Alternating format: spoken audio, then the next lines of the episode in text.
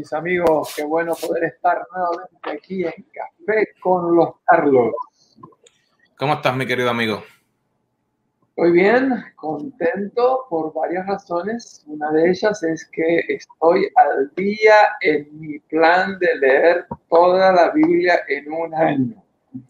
Y estoy al día y además no estoy apurado, me estoy tomando el tiempo que corresponde. Eh, En el día de hoy me correspondía comenzar con Levítico, capítulo número 8. ¿Y cómo te está yendo a ti? Pues mira, gracias bastante bien.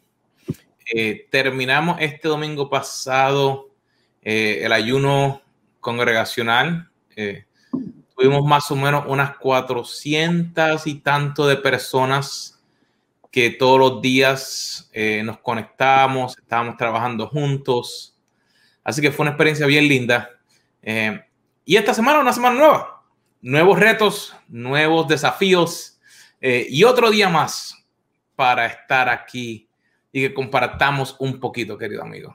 Sí, en Estados Unidos esta es una semana de mucho frío en gran parte del país. Este, en la ciudad de Orlando esta mañana estaba a 38 grados, eh, centígrados, 38 grados Fahrenheit. Así que acá la gente está disfrutando para ponerse sus guantes, sus botas, que las pueden usar cuatro o cinco días al año. No, si esta mañana estuvo frío, estuvo bien frío.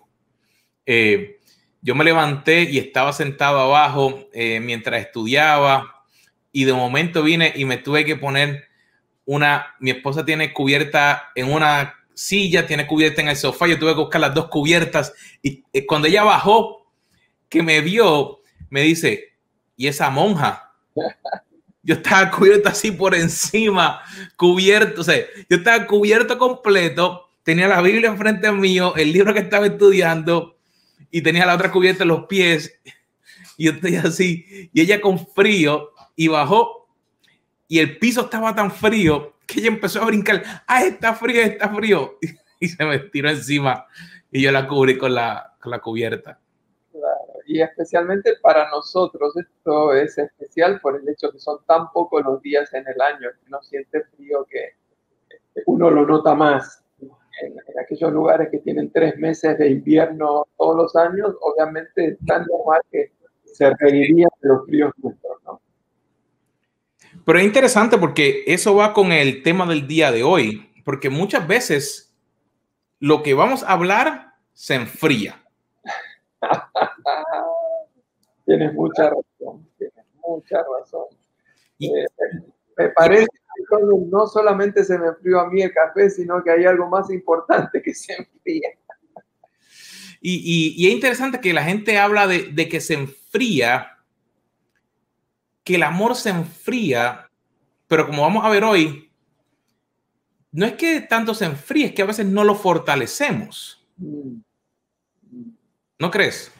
Y, por eso que hemos decidido que hoy vamos a estar hablando de cinco principios que nos van a ayudar para fortalecer nuestro amor, para fortalecer nuestro matrimonio. Y cerca del final tenemos dos preguntas que ustedes no se pueden perder. Así que eh, aguántense, no se vayan demasiado rápido porque esas dos preguntas creo que van a ser un tremendo aporte para tu matrimonio. Y hablando de principios para fortalecer el amor, eh, ¿cuál sería el, primer principio?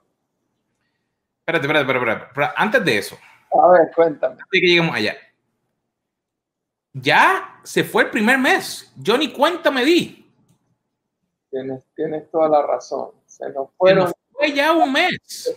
Mucho tiempo. O sea que nos quedan nada más que 11 meses.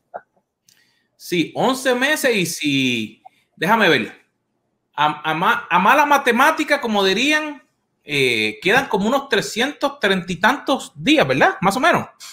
Exactamente, Quiere decir que aparentemente todavía nos queda mucho tiempo, pero si nos ponemos a pensar que quedan tan solamente 12 días para el Día del Amor y la Amistad, o algunos dicen San Valentín, entonces, claro, 333, 34 días es mucho tiempo, pero en realidad nos queda muy poco tiempo para prepararnos para este tiempo tan especial del año, donde podemos usarlo precisamente para recalentar, para fortalecer nuestra relación más importante, que después del Señor es obviamente nuestra pareja. Y, una de las cositas que va a ser súper importante en el día de hoy es que creamos algo súper nítido, porque como este mes es el mismo, como decía, el mes del amor, eh, y se comparten muchas cosas, eh, van a haber eh, recursos que creamos para, para que puedas eh, utilizarlos, porque nos dimos cuenta que realmente cuando aprendemos juntos y cuando compartimos con otros, es como podemos realmente fortalecernos en amor y a lo mejor aprender cositas que a lo mejor no habíamos visto. Eh, claro que sí. Eh, una de las cosas es que generalmente en estas fechas la gente decide comprar cosas para regalar lo cual no está mal, eh, tiene su lugar, como veremos. Pero nosotros decidimos ir por una ruta un poquito diferente. En vez de estar hablando tanto de los regalos para el Día del Amor, me parece que nosotros hemos decidido ir profundizar. Los regalos muchas veces quedan en la superficie, uno los da y se acabó. Pero si profundizamos un poquitito y trabajamos un poquitito acerca de nuestro amor, ¿qué es amar? ¿Cómo puedo amar mejor? Yo creo que eso nos va a ayudar mucho. Por eso vamos a hablar de cinco principios de lo que es el amor. Y el primer principio es sumamente importante, porque el primer principio nos dice que amar es, puntos suspensivos, amar es otorgarle prioridad al cónyuge. Es decir, está un poquito Dale rewind cassette, explícame eso, explícame eso, porque a lo mejor no sé si es que el portugués con el portoñol, con el argentino se mezclan. vamos al grano. ¿Cómo es eso de otorgarle prioridad?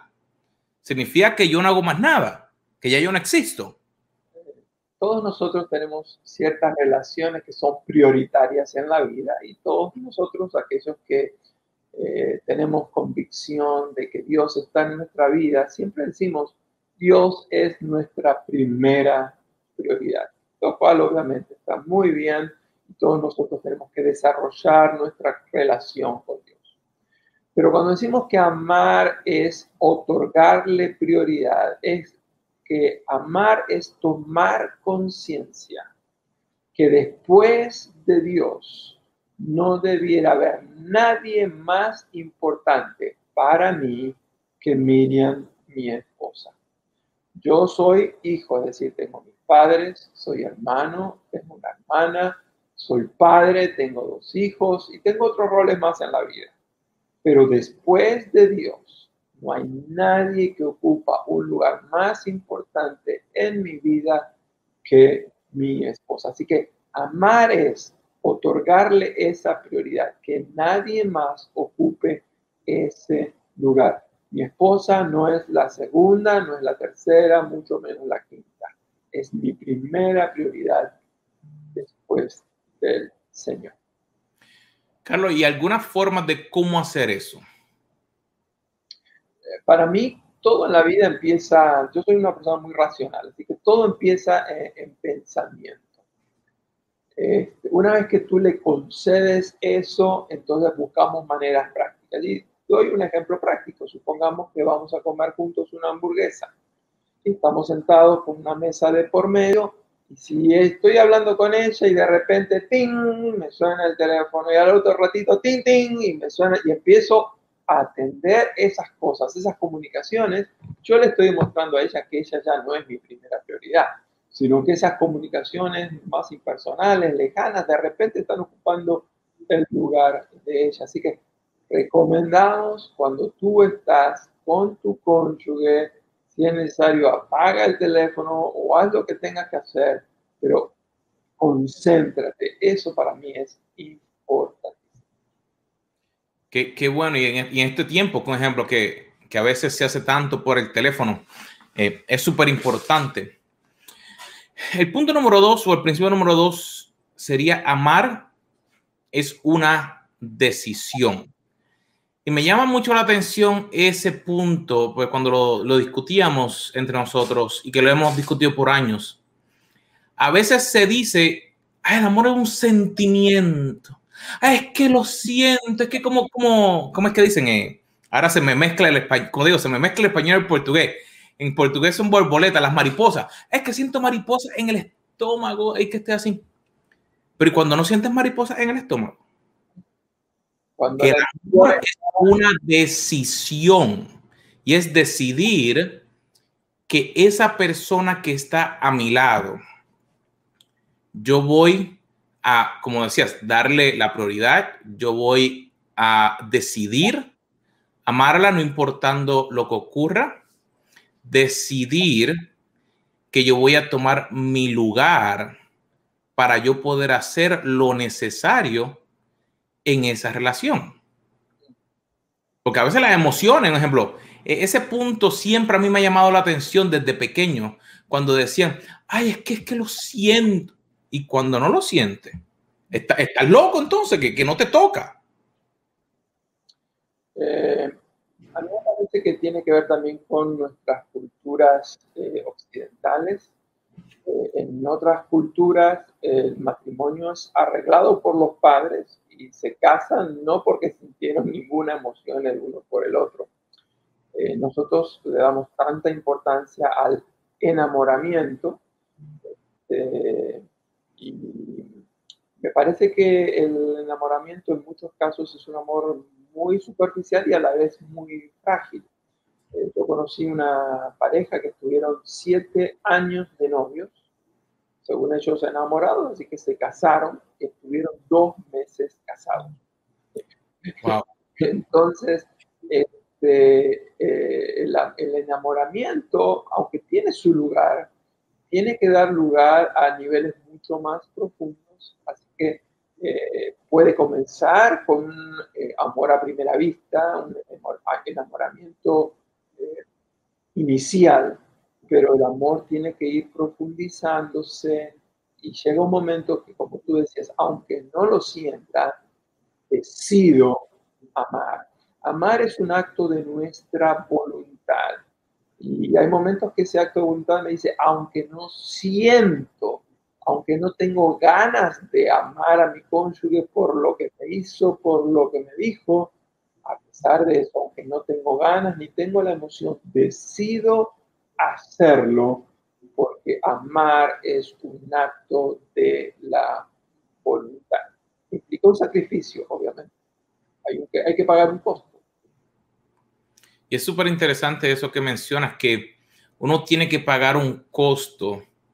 Y, a veces pensamos que el costo es solamente monetario, hay momentos que es monetario, pero eh, eh, al tomar esa decisión, eh, me requiere a mí que yo tengo que decir, como que eliminar otras cosas, otras distracciones para enfocarme solo en eso.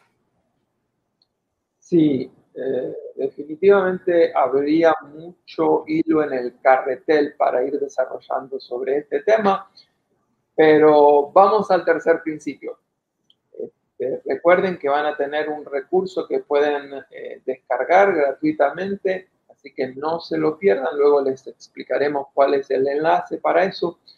El tercer principio es un principio muy simple, uno de los más populares, pero no deja de perder valor, y es que Amar es dar. Amar es dar. Y el ejemplo supremo obviamente es nuestro Dios. Dios nos amó y entregó a su Hijo para nuestra salvación. Jesucristo nos amó y dio su vida por cada uno de nosotros.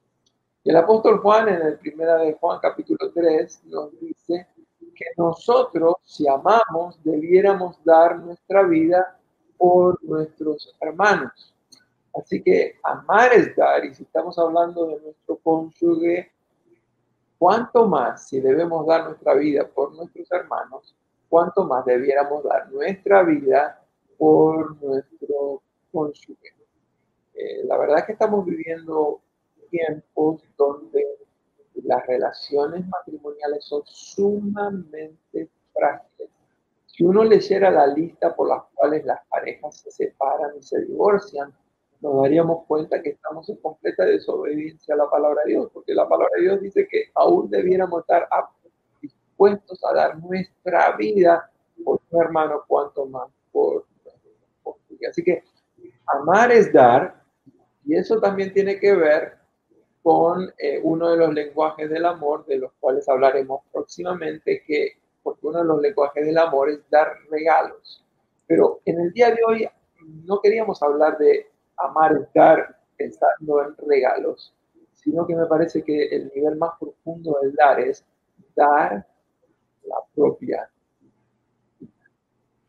Eh, es, es me, me pongo a pensar mientras hablamos y, el dar a veces puede ser algo tan sencillo como darle una sonrisa a tu cónyuge o, recordar algo sencillo que a lo mejor entre los dos ustedes puedan hacer. Me acuerdo, no me acuerdo exactamente cómo fue que nos dimos cuenta. Pero a, mi esposa y a mí, uno de, como dirían, de, de nuestros dates favoritos es eh, mantecado o helado de McDonald's, una, una barquillita de esas pequeñas de vainilla con papitas fritas. No me acuerdo si fue que fue una de las primeras cosas que hicimos cuando empezamos a salir, pero hay momentos en los que estamos a veces cansados, eh, después de una semana, y, y a veces de momento yo le digo así, amor, quisiera ir a nuestro date. Y ella como que de momento así, oye, yo estaba pensando en eso.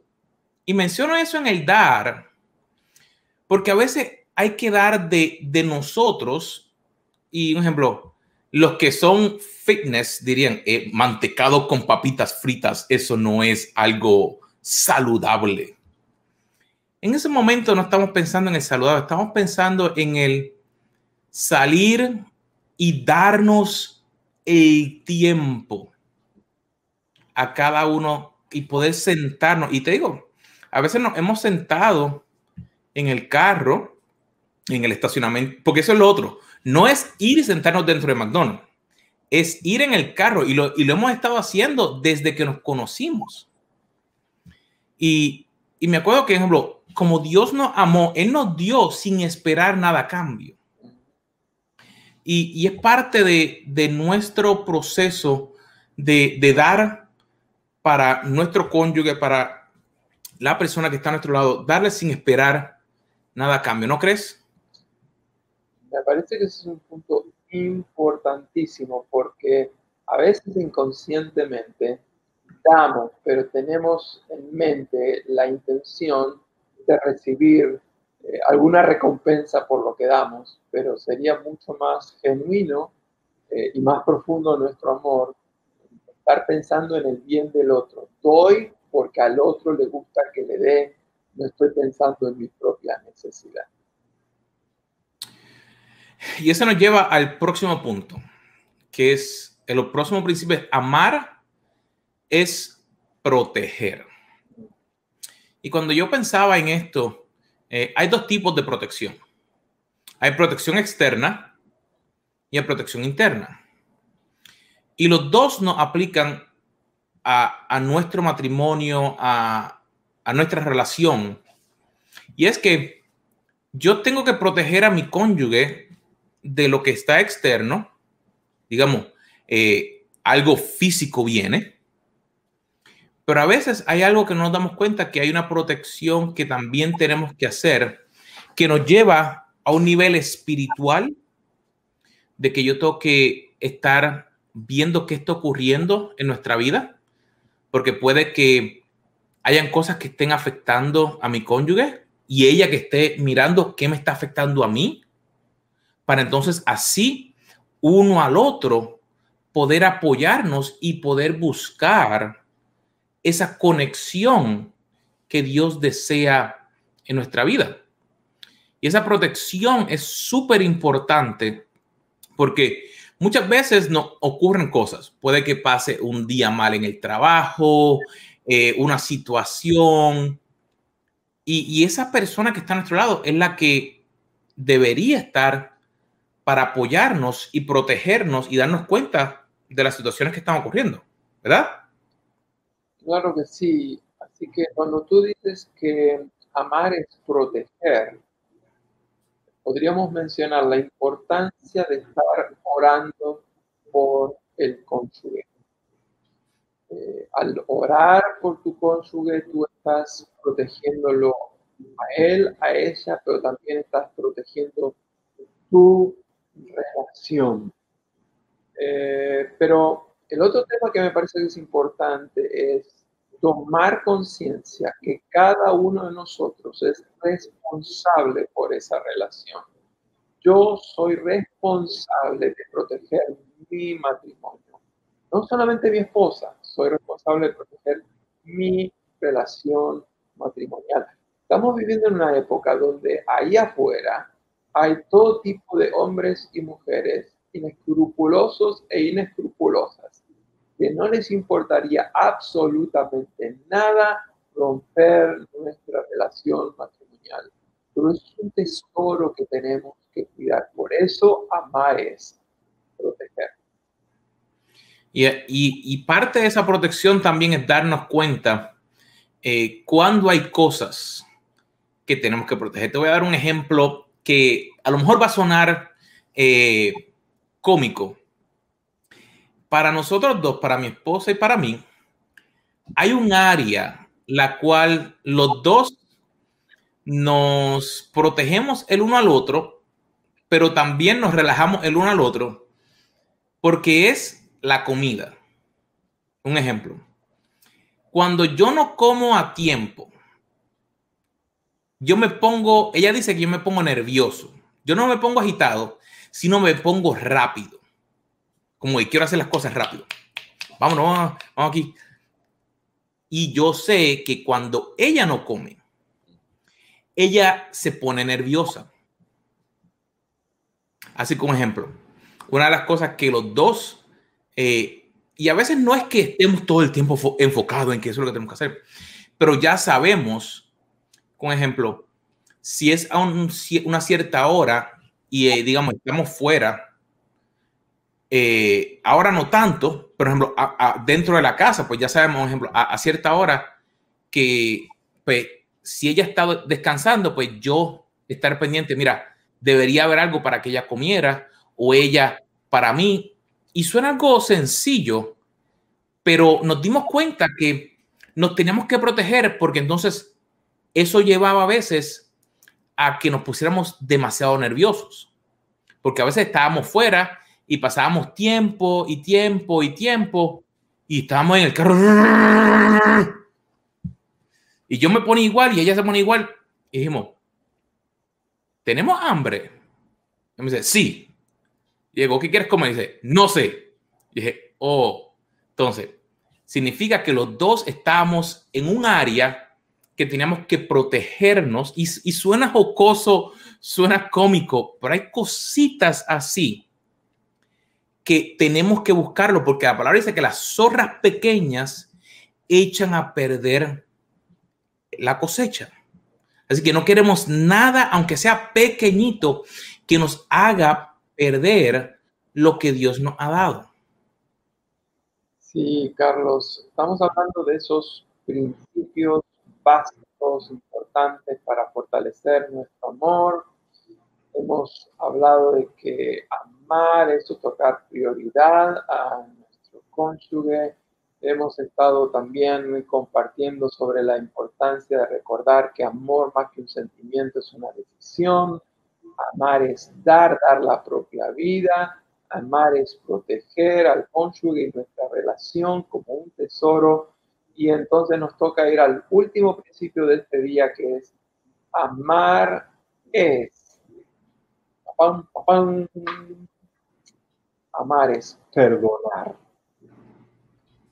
Casi todo divorcio comienza en la falta de perdón. La verdad es que en toda relación todos cometemos todo tipo de faltas, pero tenemos que aprender desde muy temprano en nuestra relación, tenemos que aprender a perdonar. Este el tema del perdón obviamente se corre correspondería que lo tratemos no solamente en un programa, sino en varios, hacer una serie sobre el tema del perdón. Pero yo quiero ir así, voy a bajar desde la superficie hasta el décimo eh, subsuelo y vamos a ir al más grave de todos, que muchas veces eh, no puedo perdonar a mi cónyuge porque me falló, me fue, no me fue leal, cometió adulterio. Y aún quisiera decirles, hoy yo no te conozco, no conozco tu situación, pero quisiera decirte que aún si tu cónyuge cometió adulterio, esa no es razón para que no perdone. El adulterio no es el pecado imperdonable. Somos obviamente conscientes de la gravedad que tiene romper el pacto eh, eh, esa promesa que hicimos de amar, cuidar y defender a nuestro cónyuge. No estamos disminuyendo en, la menor medida que eh, ese tipo de pecados obviamente es abominación ante los ojos de Dios, que trae terribles consecuencias. Pero la Biblia también dice que debemos perdonar porque mucho se nos perdona. Y también la Biblia dice que necesitamos perdonar y no dar lugar a la dureza de nuestro corazón. Así que quisiera sugerirte que quizás en este tiempo de que se acerca el Día del Amor y la amistad, y estabas pensando en un gran regalo, quizás el regalo más grande que puedas hacerte a ti mismo y a tu cónyuge es olvidar de una vez por todas todos esos traumas que traes, descargarlos en la cruz y decidir de una vez por todas perdonar. Y nota que no dije olvidar lo que te hicieron, porque Dios nos dio cabeza. La memoria es un don de Dios. Así que no es como una computadora que tú puedes borrar ese documento. No, no, no, no, no. Pero una cosa es no permitir que esas memorias te traumaticen a ti, porque constantemente entonces se la, le vas a, ante el menor conflicto se lo vas a estar echando en cara. Perdonar es parte del amor. Ofrecemos perdón y no permitimos que sea una tortura para el otro ni para nosotros. Es muy importante amar y perdonar. Y cuando tú mencionas eso, muchas veces hemos escuchado los casos de que pues las han, han terminado situaciones y después comienzan nuevas relaciones y traen eso que ocurrió del pasado. Y, como tú mencionaste, no es el que hay un botón de, delete, sino que a través de confiar en Dios, de buscar en Dios, eh, me acuerdo que una vez eh, leí un libro que se llama la carnada de Satanás, de John Bevere, que en inglés Debate of Satan. Y él hablaba de cómo las ofensas abren y limitan que Dios derrame sus bendiciones porque estás todo el tiempo pensando en eso que te hicieron. Y si una cosa, como tú mencionaste, el regalo principal no es para la otra persona, sino el regalo principal es para ti de que tú puedas entonces recibir esa libertad para que tú puedas entonces ser libre y puedas entonces disfrutar lo nuevo que Dios está trayendo a tu vida. Eh, en este tiempo que nos estamos acercando al 14 de febrero, eh, quisiéramos estar dando algunas ideas concretas, prácticas que nos ayudarán a mantener nuestro diálogo, nuestra comunicación, nuestro amor en alta temperatura. Y una de las cosas es enriquecer nuestra comunicación con nuestro cónyuge. Muchas veces estamos cansados y sí, nos sentamos los dos y nos ponemos a ver televisión, pero las conversaciones que muchas veces surgen por programas de televisión superficiales, son conversaciones también superficiales. Así que quisiéramos hoy compartir dos preguntas con televisor apagado, por favor, para que se enriquezca ese diálogo eh, matrimonial. Así que vamos a la primera y la primera de ellas es, además de la palabra esposo o esposa, ¿qué tipo de palabra eh, usarías tú para describirme? Eh, generalmente en la relación matrimonial ah, tenemos apodos, eh, modismos, nombres. Sacar una conversación sobre eso. Además de ser tu esposo o tu esposa, ¿de qué otra manera eh, me llamas? Esa, esa, es una, pregunta interesante. Pero como mencionaste, hay diferentes formas y esa le voy a preguntar a mi querida esposa. Ella eh, me acuerdo como mi mamá llamaba a mi papá, eh, pero a veces pensamos que esa pregunta se escucha sencilla, pero abre mucha la oportunidad para para tener un diálogo. Mm. Y, y nos ayuda entonces a, ir a la, a la segunda, que es si pudieras volver hacia atrás y revivir un solo día o un solo evento en tu matrimonio, ¿cuál sería? Eh, algunas personas gastan mucho dinero en cosas. Otras personas u otros matrimonios invierten más en experiencias porque las experiencias producen memorias. Así que obviamente esta pregunta que estás compartiendo, Carlos, se refiere no a cosas que han comprado, sino experiencias que han vivido. Si pudieras volver al pasado, ¿qué experiencia, qué día eh, quisieras revivir? Y obviamente la pregunta eh, inmediata es, ¿por qué? Este, yo espero que por lo menos en un primer intento de respuesta no haya solamente un evento, ¿no? Eh, nosotros con Miriam llevamos 31 años de casados, así que sería bueno pensar que nosotros tendríamos que recordar más de 100 cosas, 100 días, 100 experiencias que nos gustaría revivir y no hay nada de malo que haya una entre todas. Sería, sería interesante traerlas a ellas para que ellas estén en el programa.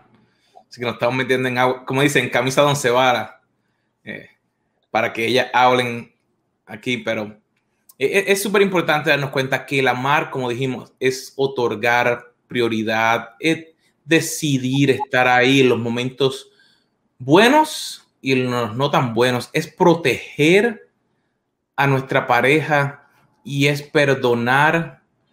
Y porque mira, van a haber, van a haber situaciones difíciles. Y, y si ya ocurrieron, mira, ocurrieron. Es tomar las riendas nuevamente para poder permitir que Dios transforme y que su propósito se pueda manifestar en tu vida. Porque esa es la clave. Carlos, y me animaría aún a decir otra cosa.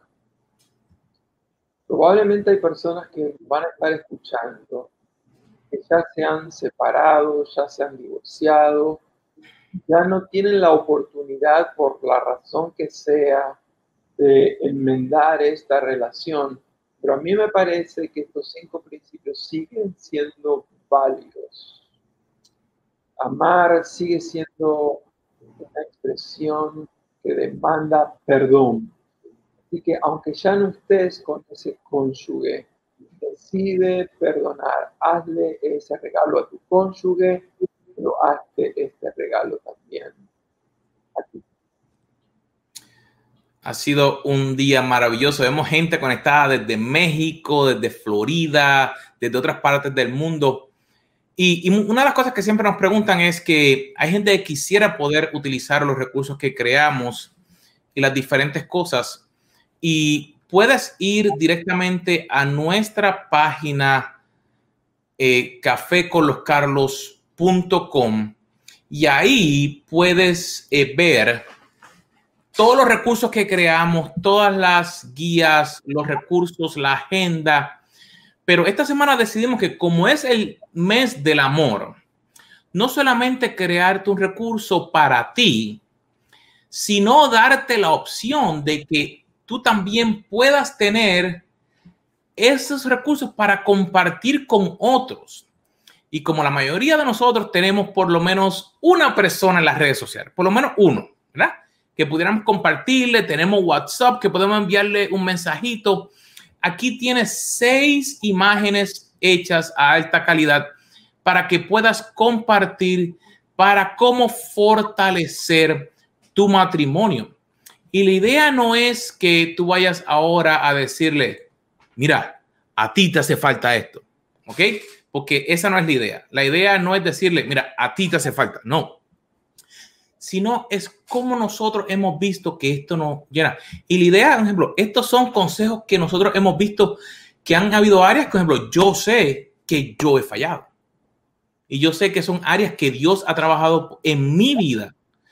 Y yo sé que la vida de Carlos por años y hemos podido aprender un poquito más. Y cada día seguimos aprender un poquito más. Porque a lo mejor hoy sucedió una cosa y tuvimos que perdonar y a lo mejor no perdonamos. Y mañana tenemos que proteger de una manera diferente y a lo mejor la próxima semana tenemos que hacer algo diferente.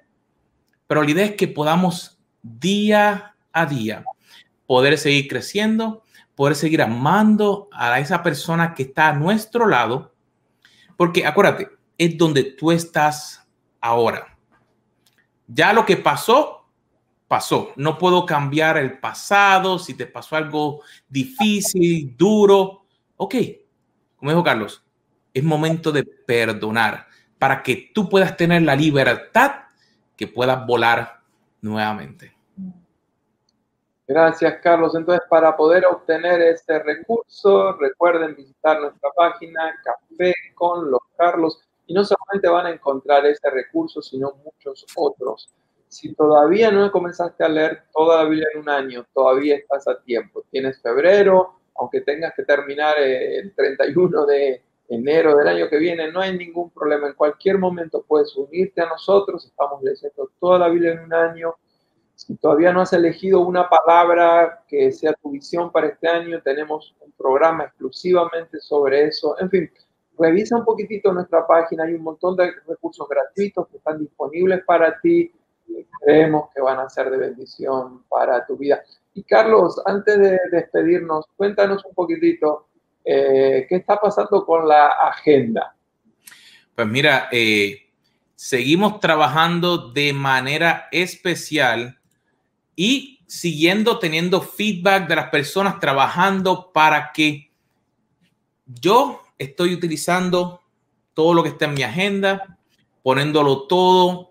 Eh, y una de las cosas más importantes es poder darme cuenta que hay áreas las cuales todavía tengo que seguir organizando. Así que puedes buscar más información de nuestra agenda aquí. Déjame ver, espérate, déjame Aquí, a ver.